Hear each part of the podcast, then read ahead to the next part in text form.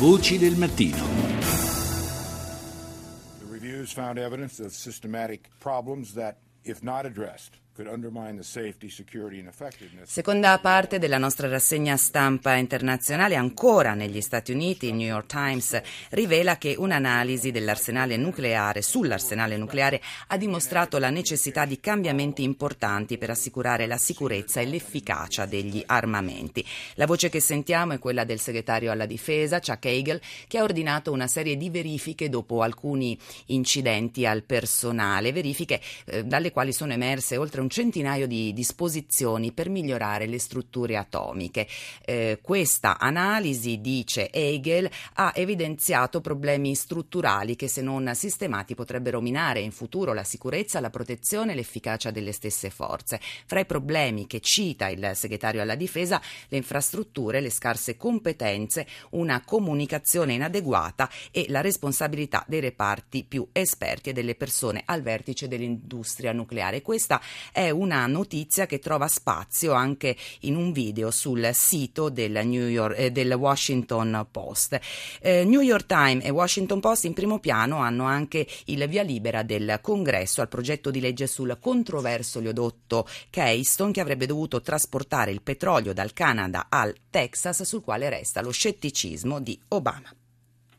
Une bête qui a peur a automatiquement le, le, le, si vous voulez, le réflexe de vouloir se défendre et peut devenir aggressive. E c'est dans ces cas-là qu'il peut y avoir un accident un E come avete capito siamo in Francia dove, come riporta Le Figaro alla periferia di Parigi, da giovedì scorso si è aperta una sorta di caccia ad un grosso felino, eh, pare una lince, un grosso gatto, comunque non pericoloso per l'uomo. Quella che sentite è la voce del direttore di un circo parigino che si è offerto di prendere l'animale in custodia una volta catturato per evitarne l'abbattimento. È spaventato, dice Friedrich Elstein, direttore del circo Pinder, si difende per istinto e può diventare aggressivo. Questo alla fine può creare problemi, non è come semplicemente mettersi sulle tracce di un uomo eh, e catturarlo, specialmente se questo animale è stato in cattività ed è abituato a vedere esseri umani. Io mi offro per eh, salvarlo. Sulle Figaro e Le Monde, eh, in prima pagina, appunto sulle Figaro in particolare, particolare questa vicenda del gatto, eh, ma sulle Monde in prima pagina anche la missione Rosetta, il via libera all'attivazione del trapano realizzato in Italia che perforerà la superficie della cometa, anche se sottolineano entrambi i giornali, ma c'è anche ehm, un allarme in questo senso sulla stampa britannica, non è certo che la sonda fili abbia l'energia e il tempo sufficiente per inviare i dati sui campioni prelevati prima di, eh, che si scarichino sostanzialmente le sue batterie e finire in uno stato di ibernazione, scrivono i giornali francesi, che potrebbe essere definitivo. Questo sguardo sulla Francia è l'occasione per avvicinarci all'altro tema ehm, di cui ci occupiamo ora, quello delle periferie proprio in Francia negli anni passati. Ehm, le tensioni hanno dato molto da riflettere, le tensioni nelle cosiddette banlieue hanno dato molto da riflettere sul tema dell'integrazione, della marginalità delle persone che le abitano. Ricordi che rimandano alle proteste contro gli immigrati a Tor Sapienza, quartiere di Roma Est, teatro ancora nelle scorse ore di eh, appunto tensioni. Eh, queste considerazioni ci offrono appunto lo spunto per riflettere sulle periferie, non quelle italiane, soprattutto però quelle del mondo e soprattutto quelle del Sud America, dove le favelas sono l'emblema della povertà, eh, ma anche dei diritti negati e dove l'emarginazione spesso va di pari passo con la violenza. Con noi per parlarne Eugenio De Paoli, direttore della sede RAI di Rio de Janeiro in Brasile. Buongiorno De Paoli. Buongiorno, buongiorno da Rio. Allora, qual è la tua opinione dal tuo punto di osservazione così privilegiato? Ma sai, la realtà delle favelas qui in Brasile è una realtà molto complessa, sia dal punto di vista numerico, perché considerate che solo a Rio se ne contano più di 700 e solo la favela di Rosigna conta circa 200.000 abitanti. Sono storie di emarginazione, sì, ma anche di prostituzione, di, di narcotraffico, si dice anche di commercio di organi.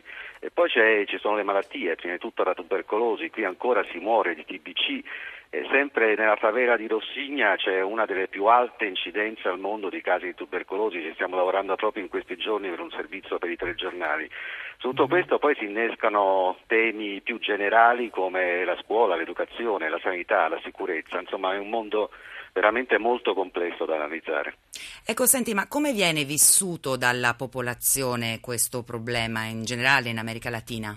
È difficile da, da poter dire in poche parole perché in qualche modo se poi viene subito più che vissuto dalla popolazione in generale. Ci sono stati momenti di accelerazione delle proteste, quindi del malcontento, sappiamo tutti lo scorso anno, lo scorso anno quello che è successo per esempio durante la Confederation Cup di calcio e quello che è successo prima dei mondiali di calcio. Poi improvvisamente tutto si è acquietato, diremo per fortuna e diciamo per fortuna, poi ci sono state le elezioni, adesso bisogna vedere come affronteranno questi temi che sono quelli più sentiti, ripeto scuola, educazione, sanità e sicurezza, come li affronterà il nuovo governo della confermata Presidente Russefi. C'è già qualche idea, mm, c'è già qualche mm, linea di tendenza guarda, lei, a questo proposito? Lei appena, appena nominata, quindi confermata, ha subito aperto molto alla discussione.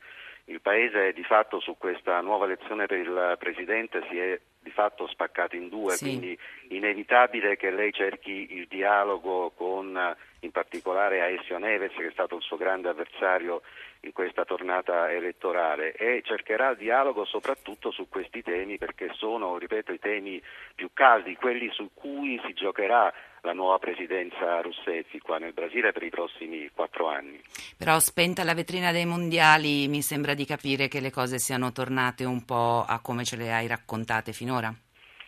Spenta la vetrina dei mondiali è detto che durante i mondiali direi così, miracolosamente non è successo nulla. assolutamente nulla di quello che tutti gli osservatori qua temevano che succedesse, adesso la situazione è Direi, direi, che è un po' di attesa, ecco, considerando che sono sempre vivi gli scandali qua in Brasile, come quello per esempio, uno su tutti della Petrobras, che è una storia di corruzione, una storia di mazzette, insomma eh, stiamo parlando della più grande azienda petrolifera brasiliana, quindi c'è qualcuno che parla anche di ipotesi di impeachment per la Presidente Russetti perché nella storia di Petrobras ci sono parecchi personaggi molto vicini al governo bisogna vedere quello che succederà da qui a poco. Insomma.